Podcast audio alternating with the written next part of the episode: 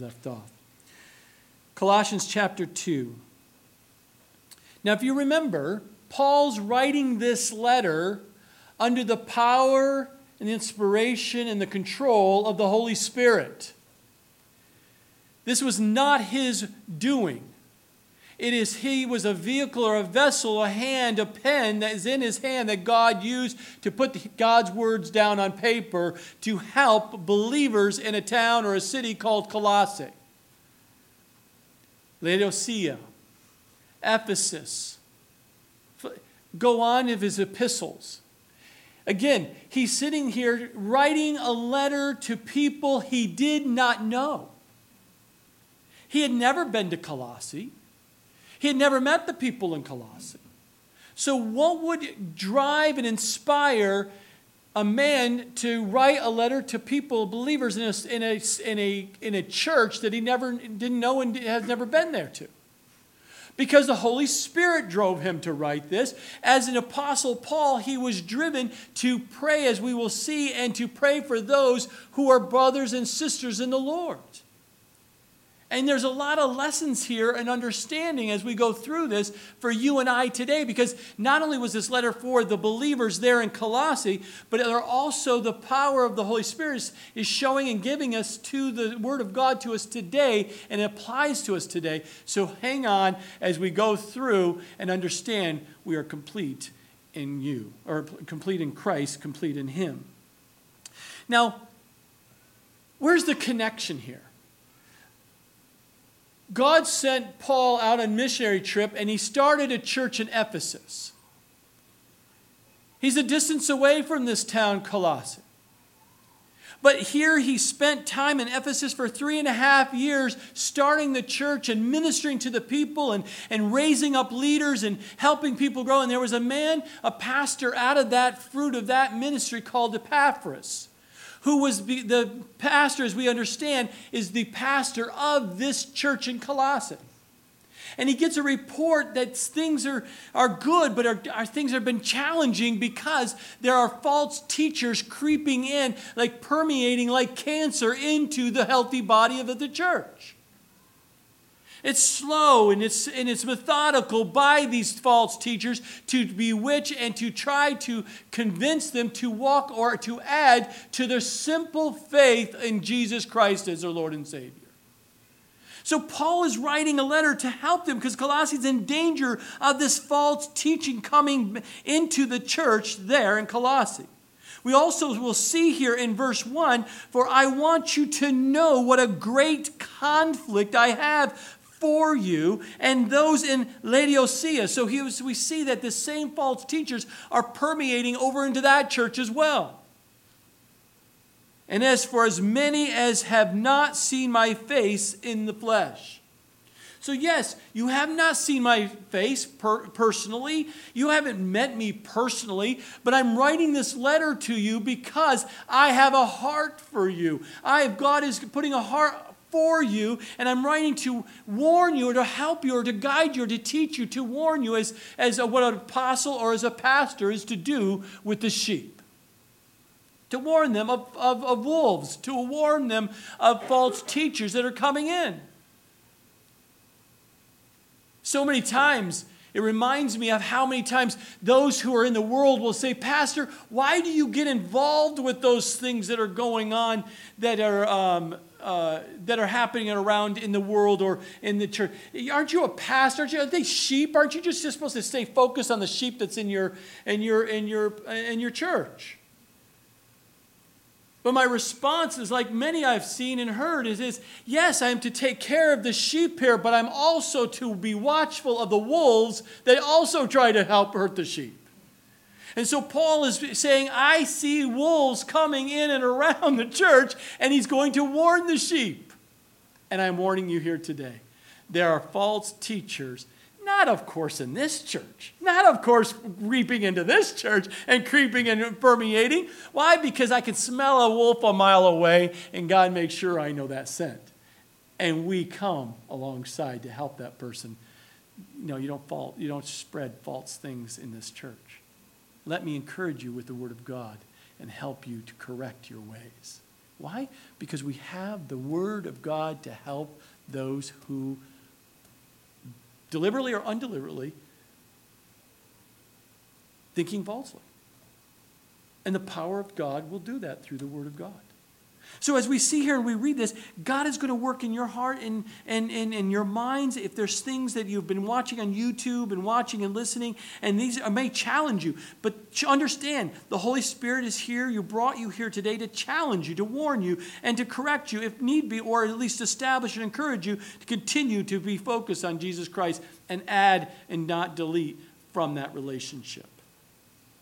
But he says here the great conflict. The original word for conflict in the Greek is agon, or we get the English word agony. So he is in great agony for these people he's never met before. He's in great agony because he understands the potential of the risk or the, the hurt that can happen within the body of Christ when false teachers come in and spread the things and causes people to become weak and be deluded in the understanding of the Word of God and they follow these false teachings. They become unsure of the foundation that they thought they had once had in Christ. Now they feel like they're missing something because these people are saying I'm missing something. I don't know why I'm feeling I'm missing something, but because they're telling me I'm missing something, that's what they call marketing, right? You're completely content until you watch the, the, the, the, the, the, ad or something that comes on in the marketing, and now you say, oh, I'm really hungry. I wasn't hungry, but now I just watched, you know, the, advertisement. Now I need to have something to eat. It, it goes on, and I didn't have to need a new car, but now I, based on this, I really need a new car.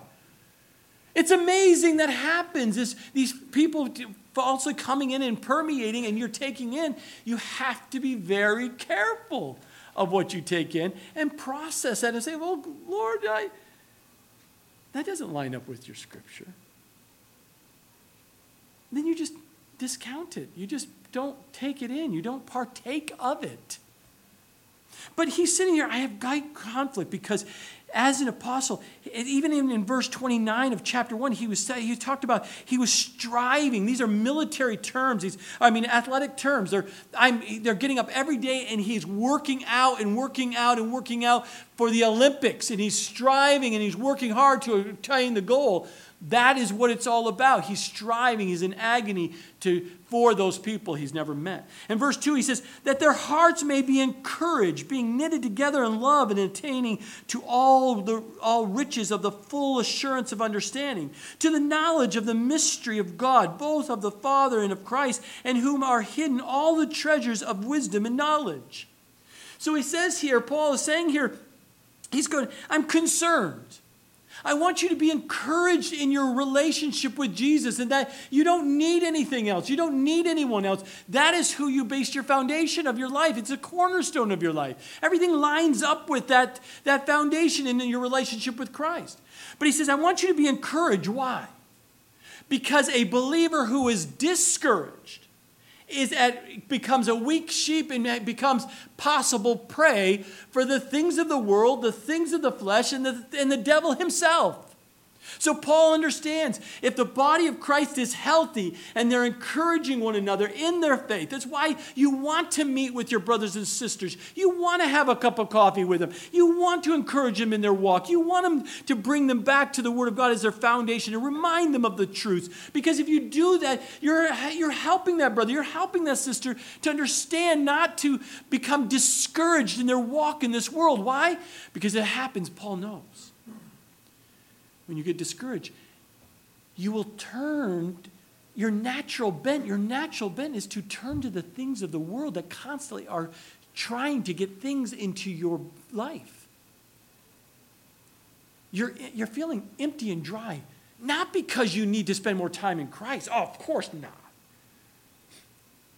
But you, you need a new car, or you, you, need, you need to buy more things. You, you need to go pamper yourself. You need a spa day. You, you, you always, if it's not the world, it's the flesh or it's the devil, demonic forces itself trying to get you to walk away from the truths and the foundation of what God has has you at. There's nothing new under the sun. Satan convinced Eve. she had it perfect. Absolutely perfect. And what did he do? A deceiver is a deceiver. And the enemy is a deceiver, and demonics will come in and just whisper, Are you sure that's what God said? And if you don't know the Word of God, you may be actually convinced that what you thought was true nah, this Orthodox Christianity, I've been lying my whole life in church. My parents have been telling me this. The pastors have been. I went to. Uh, no, this can't be true. You really gotta. You gotta add this. It's not enough. You gotta go back. No, watch, watch, watch what happens. Because Paul's going to deal with that mindset right here. That the enemy comes in and tries to tell you what you have in Christ is not enough. Watch. So he says, I want to encourage you. Because if you're not encouraged, you're at, you're at risk of, of being preyed upon, being, being captured. He also says, being knitted together in love. You need to stick together, my brothers and sisters. You need to be knitted in, you need to be, you see, notice knitting. Knitting is not two separate pieces of yarn. God has brought you together as a body. Remember, the body of Christ is, is a representation of the body. You know, the, the, thumb doesn't sit over here, and the left arm sits over here, and the, the other leg goes over here, and the heart's over there. If it's separated, you're dying. You're going to die. If you take two yarn, you knit it together, there's only warmth that comes from the blanket if it's knitted together in love. The word here, the, the, the original language here, love is agape love. Your unconditional love as we gather together as brothers and sisters. Our commonality, our foundation, our found, uh, that links us all together is our relationship with Christ. And because of that, it doesn't matter anything else after that. It doesn't matter your, your economic status. It doesn't matter what the color of your skin is. It doesn't matter what your, where, you, where you came from or what state you come in and, your, and what you sound like. None of that matters.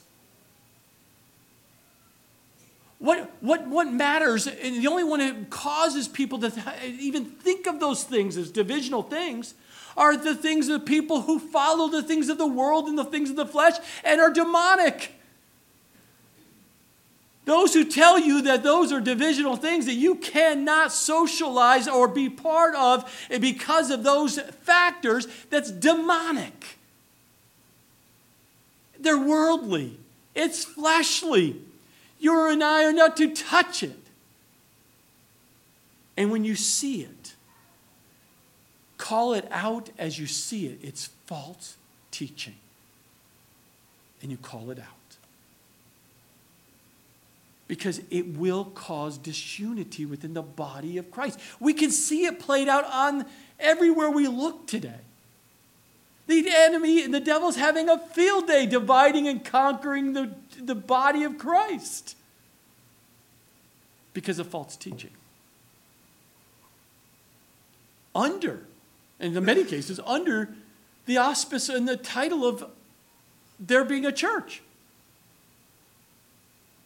It's, a, it's absolutely insanity.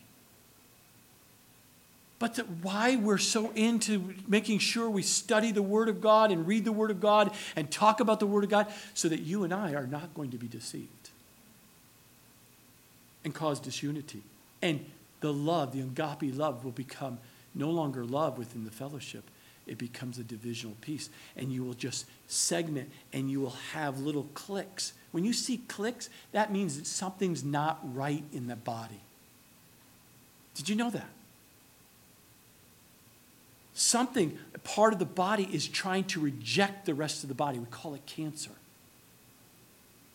That's why there's no, there's no cliques here. I'm so praising God that there's no cliques here. There's, no, there's just oneness in this body. I am praising God constantly because we understand that we dwell together in unity a oneness because our foundation is in Christ. And so he's encouraging, be encouraged, or the enemy's going to come after you. The flesh will rise up. The world is going to creep in. Stay together, knitted together. Don't allow the false teachers to come in. Because if you allow someone to come in and teach something that goes contrary to the Word of God, and you don't say something, if you don't deal with it and do it face to face and hit it head on, then you're going to have a problem because that false teacher is going to get in and might take out one of your brothers and sisters. You're not going to do that because you love them. You're going to call them out on it. I saw your Facebook. That Facebook is, you, what you stated was absolutely contrary to the Word of God. I'm going to call you out on it. Why? Because we're friends, aren't we, on Facebook? Don't that give me the ability to communicate with you? Because we're friends. You quickly find out if they're really a friend when you warn them that they're teaching falsely. But look at what else he says attaining to all riches of the fullness of full assurance of understanding. Do you understand your relationship with Christ gives you full assurance? Full assurance. You don't have to sit there and go, I have full assurance, but do I have to go buy something for an additional uh, warranty to keep this going long term into, into eternity? Hey, you laugh.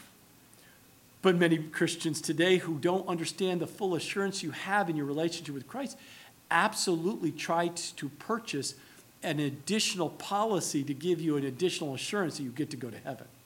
We call that works mentality, a legal mentality. That you have to go to church. You have to do this. You have to do that. You have to dress a certain way. You have to do it. You can't do this. You can't do that.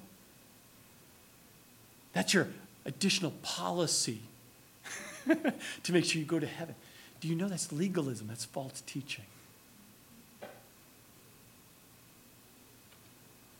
You have full assurance. See, because many people do not, or they lack that full assurance. They have that, they don't have the full assurance of God's character. What do, what do I mean by that? They don't know that their father is a loving father. That he, you have a good, good father in heaven. That you, you don't have full assurance. Now, you say that and you'll sing it occasionally because that's what's up, the words are up there. But, but your, your actions and your behavior doesn't line up with the fact that you really understand who God is and that your father is a good, good, loving father. Because the things that come out of your mouth and your actions and your depressions and your emotions and whatever you want to name it lines up the fact that you see your heavenly father like your earthly father. And your earthly father, many people did not have a godly earthly father. So they walk with not that full assurance of who their heavenly father is because they think of their earthly father. But God is saying you have full assurance of who God that you rest your entire life upon, who He is. He's a good, good, loving Father. Now, some people don't have the full assurance of salvation. They, they, they remember, I, I know, I remember the day I gave my life to Christ, but every Sunday they're constantly asking for to give their life to Christ because they don't have that understanding of the full assurance they have once they give their life to Christ. And Christ comes in, the mystery of God. Remember, we, we just read that this last week. It, the fact that Christ lives in you, the glory of God. That you're saved. You have full assurance. I know you don't feel like it some days. I know you've messed up and you don't want to do it anymore. You've messed up, but that doesn't take away your salvation. Why? Because you have full assurance of what God has done in your life. He saved you. It's His free gift. He's, he, he's not taking it back. Now, some people don't have, have the full assurance of who God is or, or, or their salvation, but they don't have the full assurance that they actually have eternal life, that they're really going to heaven. Is this really, this Christian life really temporary? That this is not my home, that my home is in heaven and God is wanting to prepare a place for me? That this is temporary, that this is not all there is to life? Now, how do I know that you have a struggle with that? How do I know if I have a struggle with a, a, the fact that I don't have a full assurance of eternal life? The way I talk and the way I live. Because if you really knew what heaven was like, if you really knew what the scriptures said about heaven, You and I should be looking with great anticipation daily for God to take us home. I am. I don't know about you. If you got around me long enough, you know. Soon and very soon. Why do you think we sing that every Sunday? Because I want you to know your eternal full assurance that uh, your, your home is in heaven with God for eternity. He has sealed you for eternity. That I don't have to go looking in this world to be fulfilled, to get my fullness. I don't have to buy it anymore. I don't have to do this anymore. I don't have to accomplish it. I don't have to climb tall mountains. I get to do all those because I'm free to be able. I have the liberty to do those things, but that doesn't make me full. That doesn't make me complete. I'm complete in Him, not in the things of this world. The lust of the eyes, the lust of the flesh, and the pride of life that we see in the scripture is what dominates someone who doesn't have the full assurance in their relationship with Christ. Paul is saying to him, the Holy Spirit is saying to us today, my brothers and sisters, you have full assurance. Breathe it in and out for me. Just rest in your relationship with Christ. Enjoy this life that God has given you. Yes, there's struggles. Yes, there's pain, there's suffering. But we're going home. This is all light, temporary, light affliction, the scripture says. And that He's going to give you the power. He's not going to cause you to go through something that He's not going to empower you to walk you through that dark valley. You have the full assurance He's with you through the dark valleys, not just the mountaintop experience. Do you believe it? Can I get an amen here? It's finished. It's complete. You just have to believe. You've got to settle that in your heart and to believe. And how does that happen? By continuing to study and, and, and read the Word of God. That's how it works, my brothers. There's no, there's no other quick, quick fixes here. You know, don't pop a Sunday morning pill and you're all better and I can go out there and continue to live my life however I want to live. So, what does he say here? That you have this full assurance to the knowledge of the mystery of God, both of the Father and of Christ, in whom hidden, are hidden all the treasures of the wisdom and knowledge. This mystery of God, this term, that we've seen a couple of times already. We've seen three mysteries so far of the mysteries of God. Let me, for you taking notes, go back and write down the, the fact that we first, the first one we saw was in Colossians chapter 1, verse 24 through 26. That the church, as the body of Christ, the mystery of bringing the Jews and the Gentiles all to under into the body of Christ. What a mystery of God. That wasn't revealed in the Old Testament like it was in the after Christ's resurrection. The second one is in verse 27 of chapter 1 of Colossians the indwelling Christ in you, the hope of glory in each and every believer. The Christ, the Spirit of Christ, lives in you, never to leave you and never to forsake you.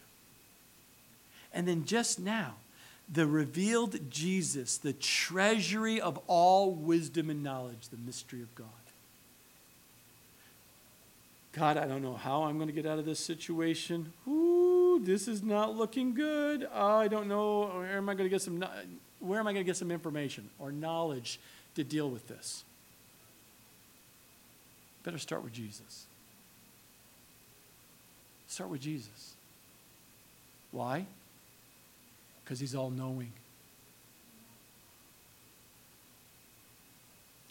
Your, your, your, your, your, your brother, your sister, your best friend, they don't know it all. I know they think they know it all. and they tell you they know it all.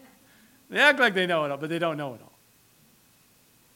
But you may have a bunch of knowledge. You've, you've, you've uh, Googled it to death. Got all the knowledge. You're the Google queen. But let me assure you, my brothers and sisters, knowledge for the sake of knowledge is just going to cause you to bloat up and expand and, and bloat and pop on me. It's just going to puff you up, and pride will dominate your life. The thing is, is when you get knowledge on something, The question is, you need wisdom to apply applicable, eh, apply it properly to the situation at hand. Many people are brilliant. Have, God has given them a brain like unbelievable. And they can read something and repeat it back and memorize it and quote you chapter, verse, and all kinds of stuff. But when you look at their life, they cannot apply it. They do not follow it. They don't know what they're doing. They're just knowledge. But God wants, it says, you come to me and I'll give you knowledge and wisdom. Now that's encouraging for me who barely made it through high school. If it wasn't for the fact that God gave me the ability to do sports, I don't know where I would have been. But God is given the ability to give you knowledge and wisdom. Think, I mean, look at it scripturally. The disciples the fishermen, the blue collars, the, the, the, ones that didn't go to the seminary or go to the college and the universities. God had selected them. And what did they remember what happened as they were walking and going about? What did the people say? When they spoke, the words were in such depth of knowledge and wisdom. What happened? You've been with Jesus. Oh, the religious people today. Oh, the churches of religious people. It just when we first started in 2011, it was the, it was one of the things the enemy tried to use all the time in, the, in trying to divide the conquer the, the, the church. Now, did your pastor what seminary did he go to? What doesn't I don't see a PhD in the end of his title on the on his website. And where is what school? Oh, what kind of school? He didn't go to school. What do you mean he didn't go to school? What do you mean he doesn't have the PhD? And blah, blah, blah, blah, in seminary. How quickly the things of this world and the wisdom of man tries to discount, or as we see here, empty deceit to the people of what God can do through a person's life. Did Peter go to school? Did any of the disciples go to school except for Paul here. Paul was the Pharisees of Pharisees, one of the most highly educated, well versed, well spoken individuals. And he was used through that religious experience of seminary, was killing Christians off. And then God got a hold of him. And what did we read in the scriptures? He says in the scripture, he says, I know nothing other than Christ and Him crucified. Do you notice how he threw out all of the education that the worldliness gave him as a Pharisee? He says, I count it all as refuge.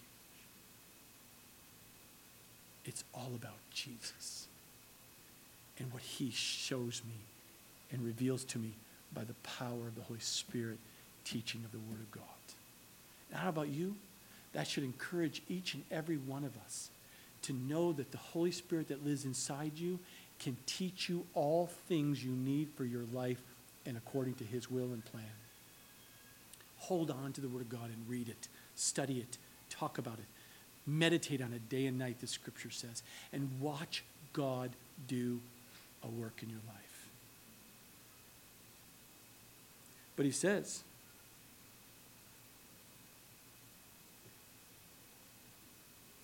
Now, this I say, lest anyone should deceive you with persuasive words. He says here in verse 4 that these Colossians be careful. If you're not staying encouraged, you're not staying in love and knitted together and, love in the fellowship. If, if you take your eyes off the, the, the fullness that Christ gives you in that relationship, He's God. If you take your eyes off that, someone with very persuasive, persuasive words are going to come in and will deceive you. It'll tell you you need to do something more to add to your religious experience. No longer can you just simply just rest and worship him and study his word. You need to be entertained. So churches are turning into entertainment centers. People are looking, I need to be entertained, not to be taught. I need to be entertained. They've been deceived. I need I need I don't need a simplicity uh, you know one on one with God and praying with him and think I, I don't need to nurture that. What I need is an organization, a social club to be able to go and that that's going to help me in my relationship with God. So churches are turning into social gr- uh, clubs. They're not teaching the Word of God. They're not even in warning the sheep of what's going on. They're allowing people to come and go as they free will because they're all about numbers. So we find here be careful of persuasive words because they're going to be told you need to be entertained. The fact that you need to have this organization, you need to have committees, and you have to have this, and you have to be organized, and you have to have a certain way, and dress a certain way, and you have to eat a certain way, and you have to do. These things permeate even in the churches today. And it's so subtle. It sounds so good. But don't be deceived with these persuasive words. You need to simply read and study the Word of God and draw close to Him. Because false teachers will move you away from the Bible to other materials they have developed. And anytime you can always detect that false teacher when they says, we are, oh yeah, we got five minutes in the Word of God, but let me tell you about my book. Now we're going to come together. We're not going to study the word of the book of Colossians. I wrote a book and that's the book we're going to study. Anything like that, you can see the creeping in of false teaching into the Bible of that church. Because it's less emphasis on the, on the word of God, Jesus himself, and on what man has accomplished. And if it's not the pastor, it's, it's someone he has read and they're bringing their book in and, and, and, and teaching their book. The philosophy, as we will see, the philosophies of men. Be very careful what you listen and partake of. For verse 5, for though I am absent in the flesh, I'm not there with you presently, I'm not there personally in your presence, yet I am with you in spirit rejoicing to see your good order and the steadfastness of your faith in Christ. Paul says, I don't have to be there in person. I'm in prayer with you. I'm in spirit. That's the same connection. You're the same spirit in you, the Christ in you is in me. And when I pray for you, it's like I'm in your presence. I can pray and intercede for you because that is the same spirit. And I can, be, I, that's, how do you think mothers and grandmothers have such influence on the children? And you're not around and you think you've gotten out of the house and you don't have to listen to mom and dad anymore, you, you have no idea. If your mom and dad are praying, you can't run far enough because in by spirit they're interceding to the one who is and can reach out and put a touch on your life. Moms, dads, continue to pray for your children and your grandchildren and anyone else that God puts on your heart. And now with technology, send them a text and let them know you're praying for them. Because, yes, you're not there with them doesn't mean in spirit you're not, as Paul says here. Tremendous influence of the power of prayer. Guess what is the most hardest and difficult thing as a Christian to do? Pray. Exactly. I know everyone here has that same challenge as I do is to simple pray to God Almighty for a particular person or situation. Every distraction, every excuse seems to just flood in at that moment. And you might get a one minute prayer out. Five minutes? Are you kidding me? But guess what? The scripture tells us we're to be what? Pray without ceasing. What does that mean? That means you're not sitting there doing nothing in life and not working. you're, every time God brings it into memory, you're constantly praying for that person or that situation, praying without ceasing, constant. Little here, little there, it's just constant.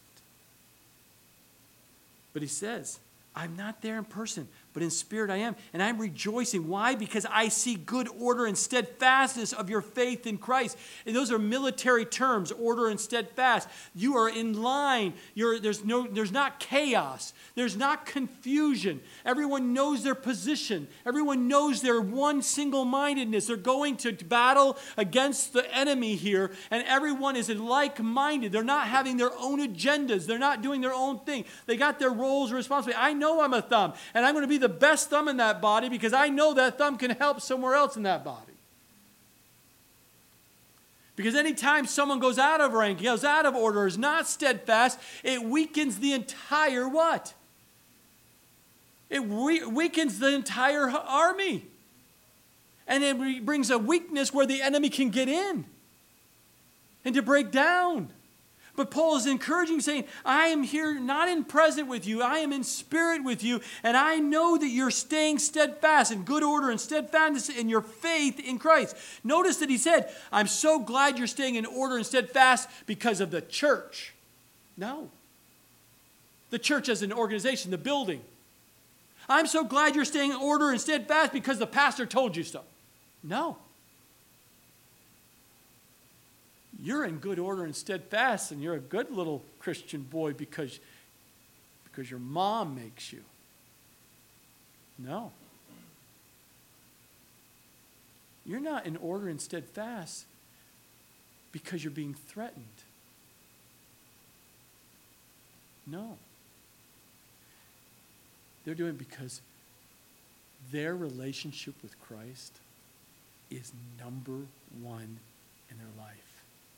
And no one and nothing else will get between you and your Lord. And once you get that settled, my brothers and sisters, and that's going to take time. And, and actually, Paul, actually, Paul actually is going to help you with that. If you're struggling with that, look at what Paul says here, verse 6. As you have therefore received Christ Jesus the Lord, so walk in him rooted and built up in Him and established in the faith as you have been taught, abounding in it with thanksgiving. There you are, my brothers and sisters. There's the answer to, to your question. But how did it happen? Well, think back. Think back to the day of salvation for you.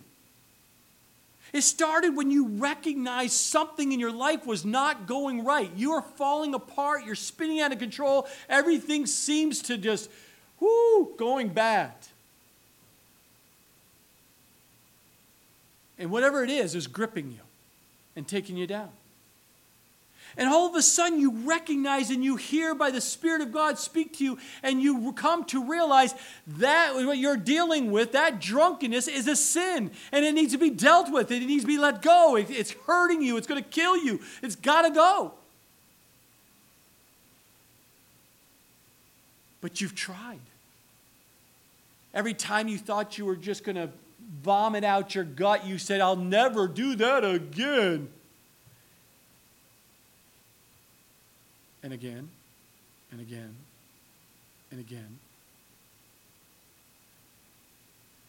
I know I'm not supposed to watch that on the, on the internet. I'll never do that again. And again, and again, and again. At some point, you heard the Spirit of God say to you, You're a sinner that needs to be saved. You heard it. You heard the Word of God for the very first time, and you just knew that you needed to change. I, am a, I, I, I don't know if I call it a sinner, I just know that I need to change. I don't know that's it's called sin. I just know I, do, I don't, that's killing me. I, I need to get that out of my life. And once you understand, you recognize I'm a sinner and I need to acknowledge that truth. I need to be saved. And I heard someone else and I looked, I read in the, in the Bible, someone taught the Bible and said Paul was Saul of Tarsus and he was killing people. He was a religious leader and he was killing Christians. And now he's Paul, the apostle, and he is now dying for Christians. How did that happen? How can that happen? I knew this person who was completely drugged down on heroin and now he doesn't even touch it and wants nothing to do with it. How did that happen? I want the pill. And if you're religious, you'll say, Oh, I'll give you the 12 step and I'll do the do si do and, and you do this and stand on your head and do. No. Jesus says, Come to me. Come to me. So you did. I believe you are Jesus, you are the Son of God, and you give forgiveness of sins, and you can forgive me of my sins. And then you said, I believe Jesus was buried and rose again and rose on that third day. I believe it. I don't, I don't understand it all. I just know I read it, I know I heard it, and I believe it. And then you say, I put my trust, my faith in Jesus as my Savior and my salvation.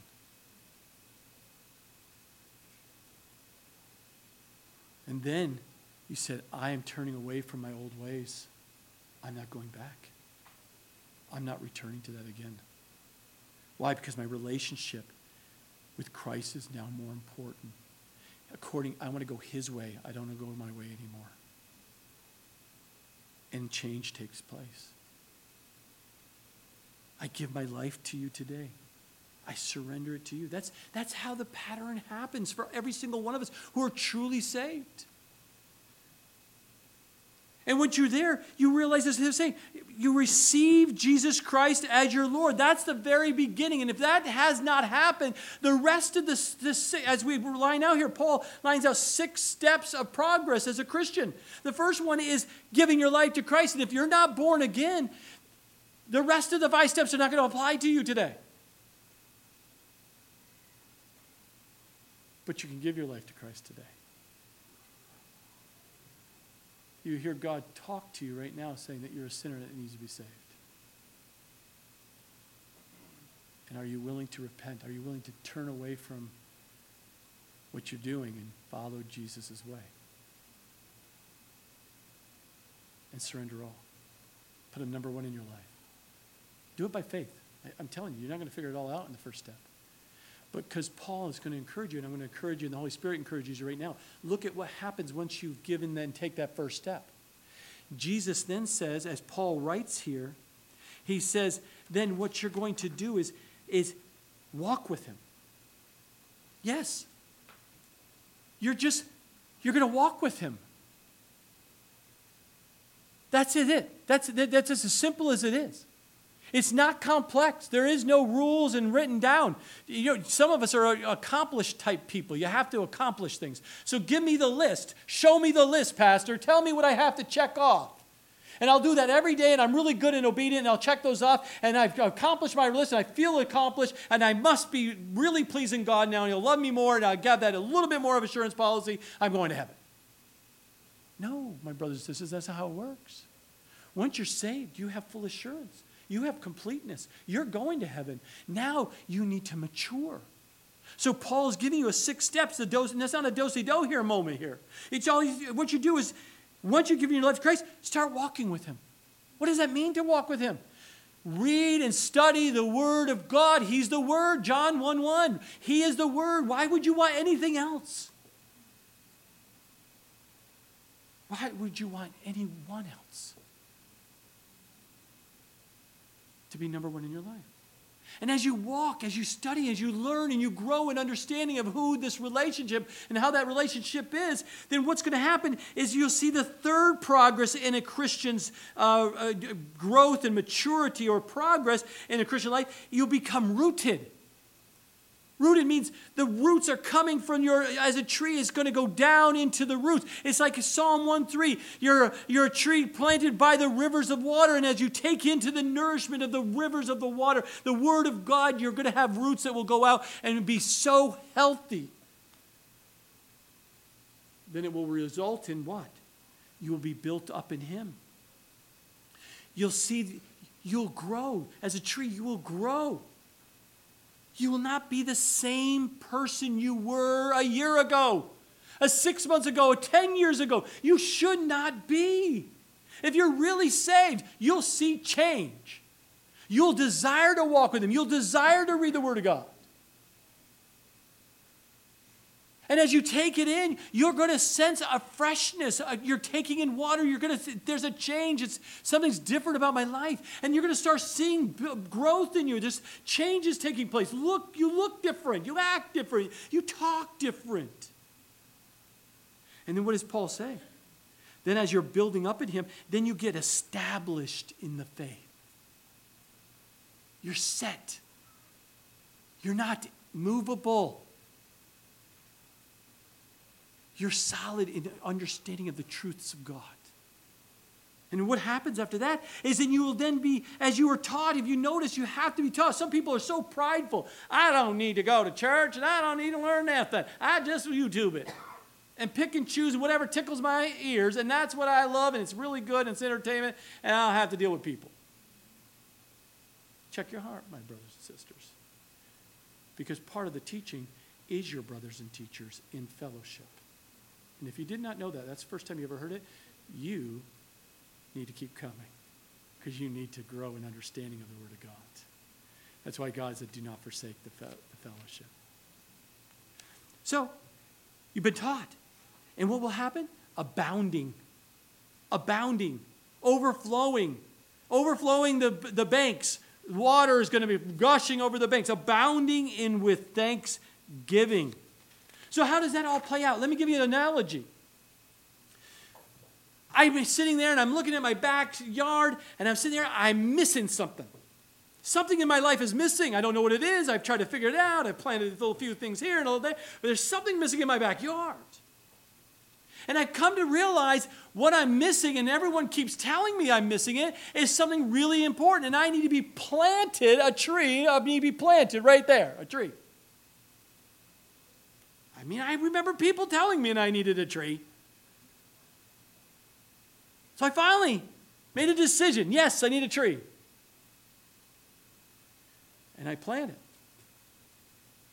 water it. Roots are growing. I don't know it. It's under the ground. I don't know. They're just, I know the roots are something doing, something doing with the roots. Why? Because eventually I'm seeing it build up. The tree seems to get taller and bigger.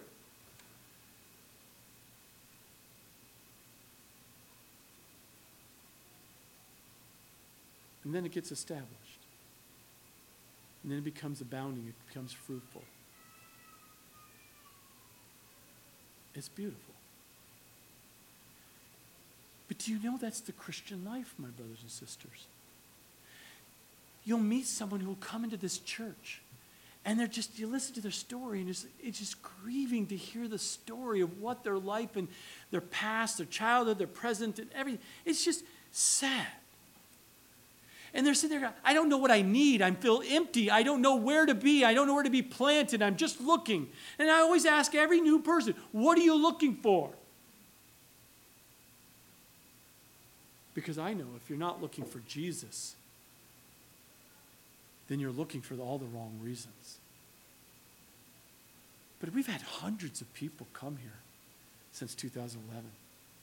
And all of them have different stories. I'm looking for the, the music, I'm looking for a certain type of music. I'm all about the music. I'm really all about the children's ministry or the youth ministry. You know, I got to have a certain youth ministry because my children need to be saved, and only the youth ministry is going to do that. I come here because it's social, because, uh, you know, I'm a, I'm a single parent. That's where, this, this, the, the, the, where I'm at at this point in my life. And I need, I need lots and lots and lots of friends to help me to babysit and do other things. And then I've got someone come in and say, What do you hear there, bro? as he's scanning for the next female he's looking for. That's a, laughter doesn't mean that that person's thinking those kinds of things or anything, you know. But here, think about this. Think, th- think this through a little bit.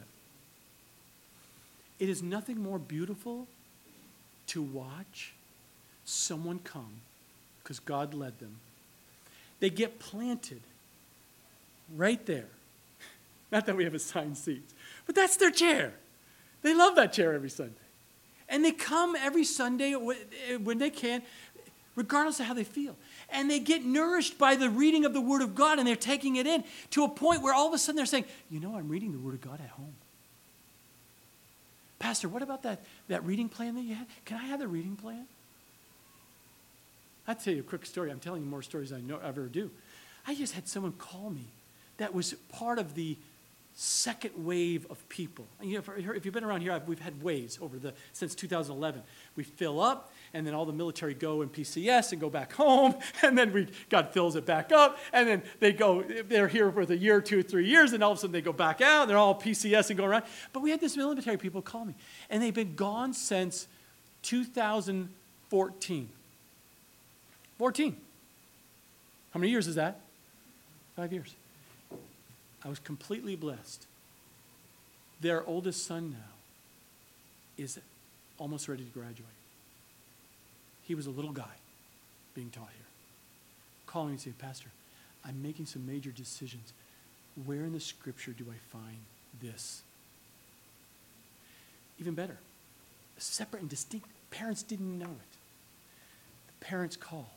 We FaceTime. We, we're FaceTiming and talking to people who've been here, ministering to them. They're now pastors and elders and deacons, all people, all different status, all around different churches now today. But they call and say, Can you, rem- can you remind us of that, that seven day plan, reading plan? We really need to get back into the Word of God. And I know that was so healthy for us five years, six years ago. Do you see the impact you can have on the lives of people? But here, back to the story. So the tree is planted. People, the person keeps coming. That person keeps coming. They're taking the Word of God. Now they're reading the Word of God. They're studying the Word. Now they're showing up for men's study. This is incredible. This is beautiful. But people around they're sitting there, going, I don't know. He's kind of still unstable. You know, he doesn't always come every time. And sometimes things slip out of his mouth that doesn't sound right. And, and he kind of, you know, is he saved? Is, Wait a minute, brothers and sisters. Where's the grace here? Give him time. He's got to progress. He just gave his life to Christ. He's just now trying to learn how to walk. It starts first, you're, you're, you're a baby. You're just as a Christian, you're, ah, I'm a Christian. You're just crying. And yet someone has to feed you because you can't feed yourself. Be patient. Be, be, be patient. And then eventually they're going to learn how to feed themselves. Why? Because you keep putting the spoon in their mouth. You keep putting the Bible in their mouth. You keep asking them to pray. And you're like, oh, I don't want to pray. I'm going to just cry if you make me ask to pray again.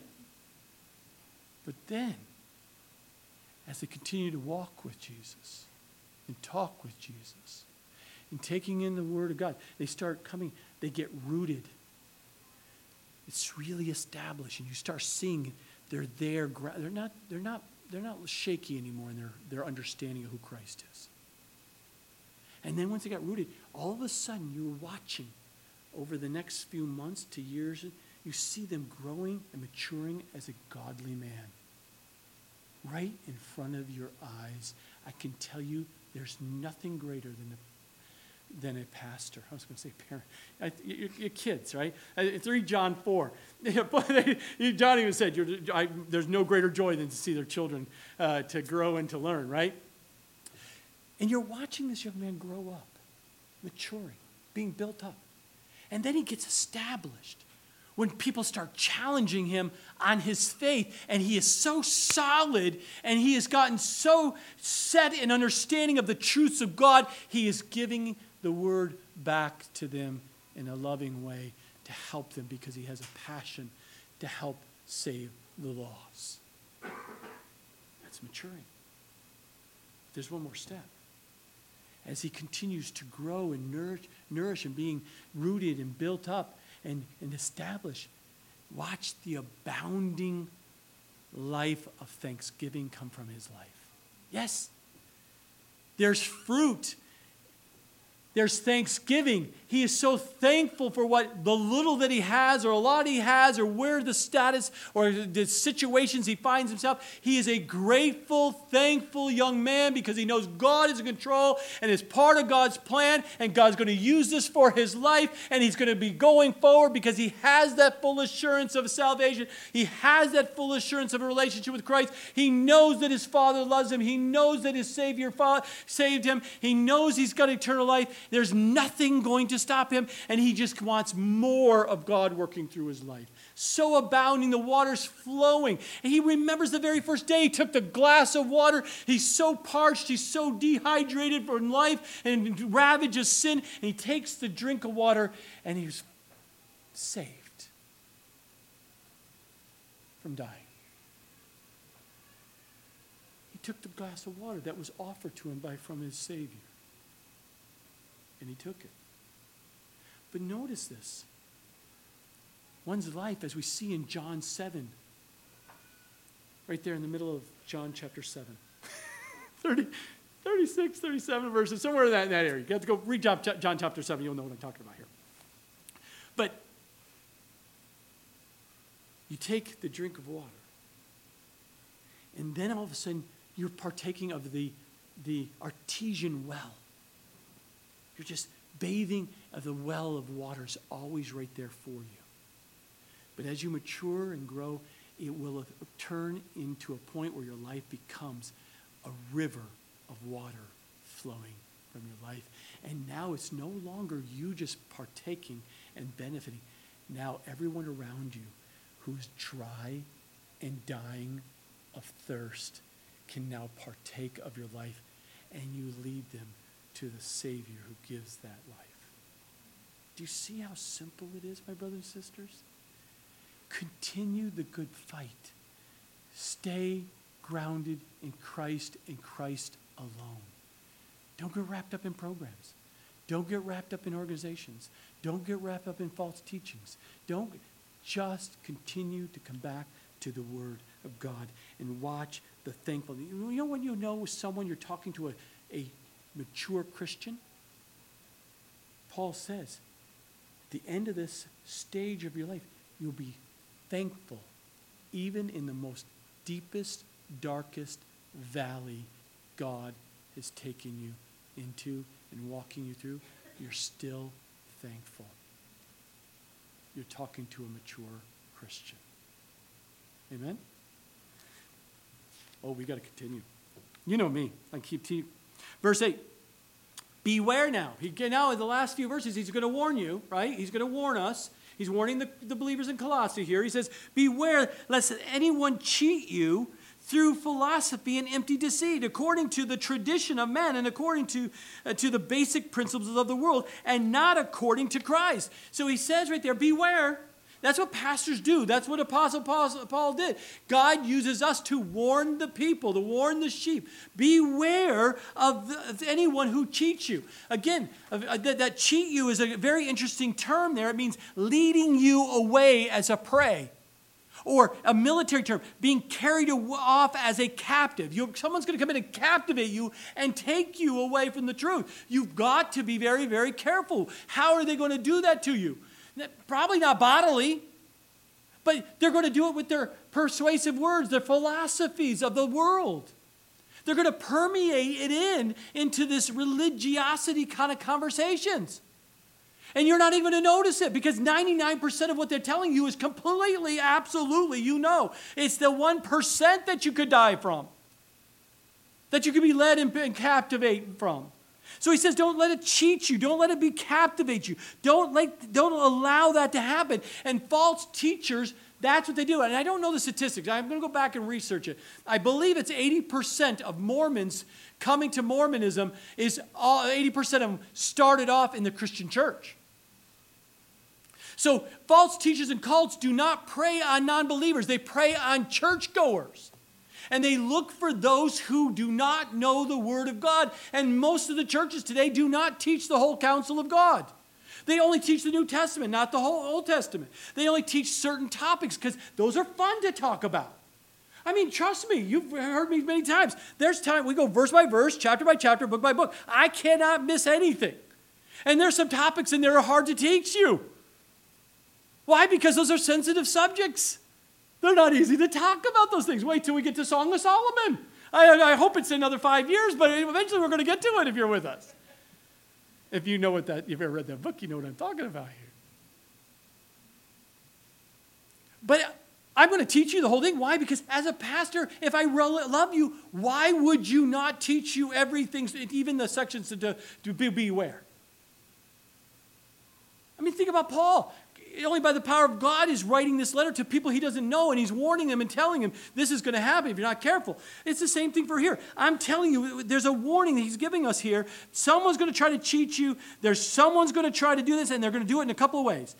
Through philosophy, through this Gnosticism that we see, this Greek philosophy, or this local traditional religious, or Jewish mysticism. There was an eclectic mixture of these types of things that was happening.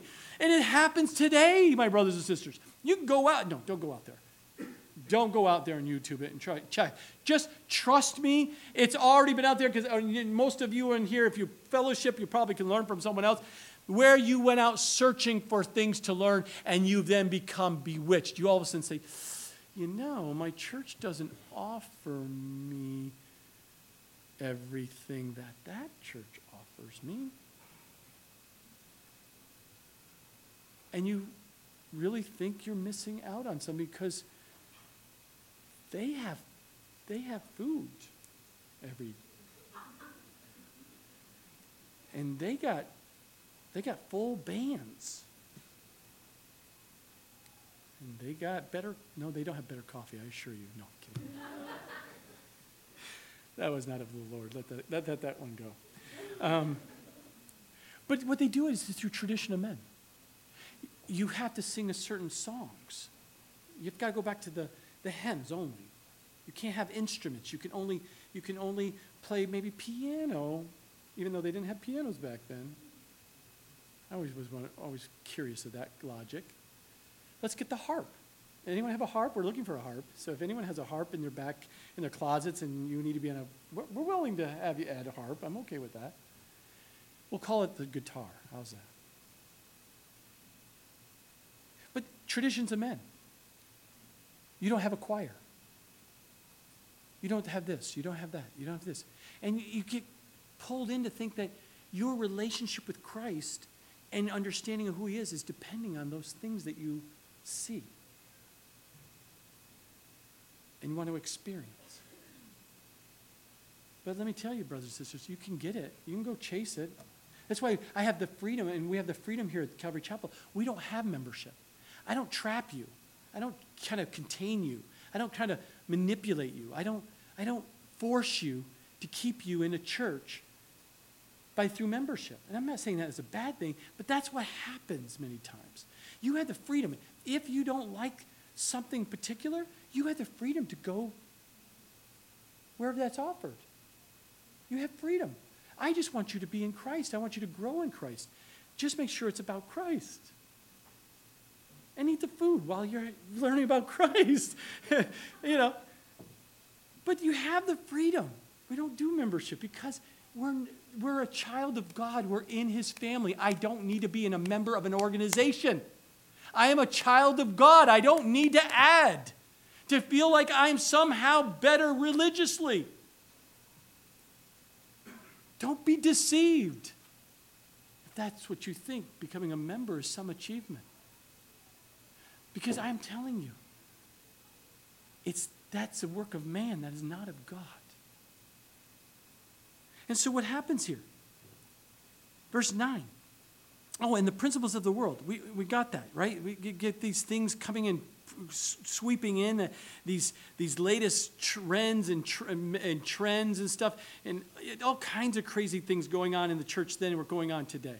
I mean, there's just, it's insane versus keeping their eyes on Christ. And then verse 9 and 10 For in him dwells all the fullness of the Godhead bodily, and you, and you are complete in him who is the head of all principality and power.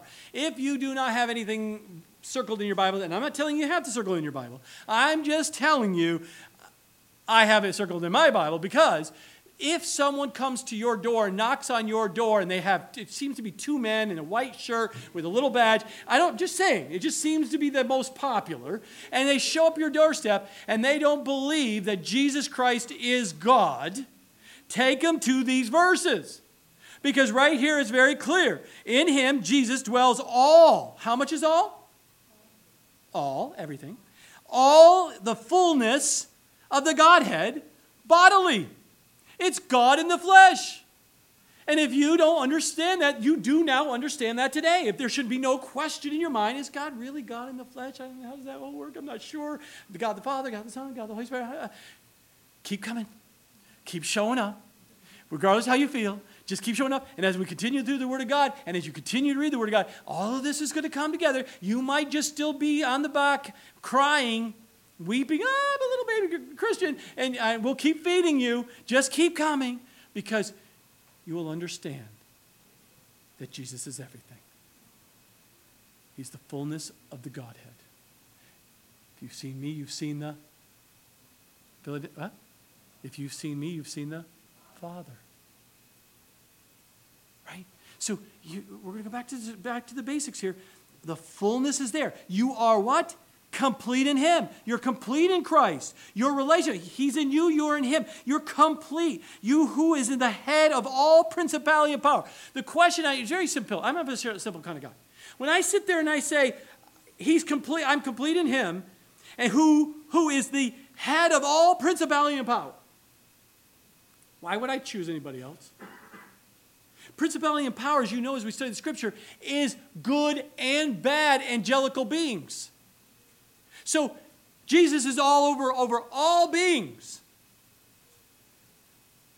These Gnosticisms, these Gnostics, and others would come in and say, you know, no, you have to talk about Jesus. Let's talk about the devil.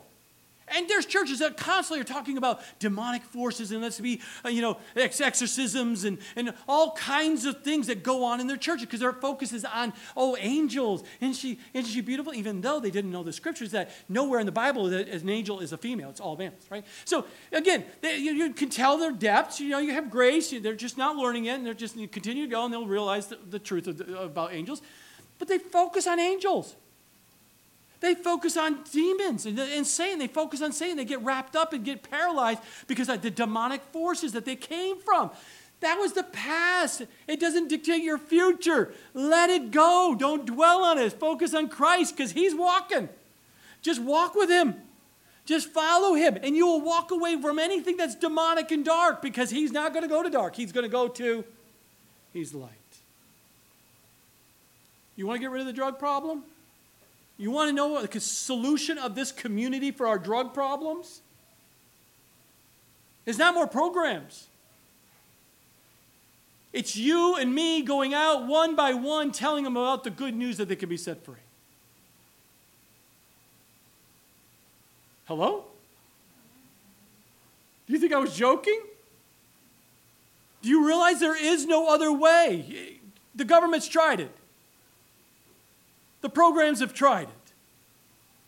And anyone here who's had a problem with drugs, they know it came to the fact that they give their life to Christ and they kept walking with Him until they're rooted and built up and established.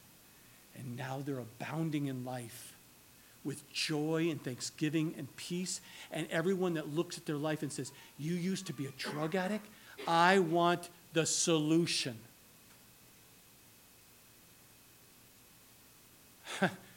I hope our, your life and my life is a, a light and salt to those who are dry because they're going to ask, How did you do it? And here's the answer. You ready? I am complete in Christ.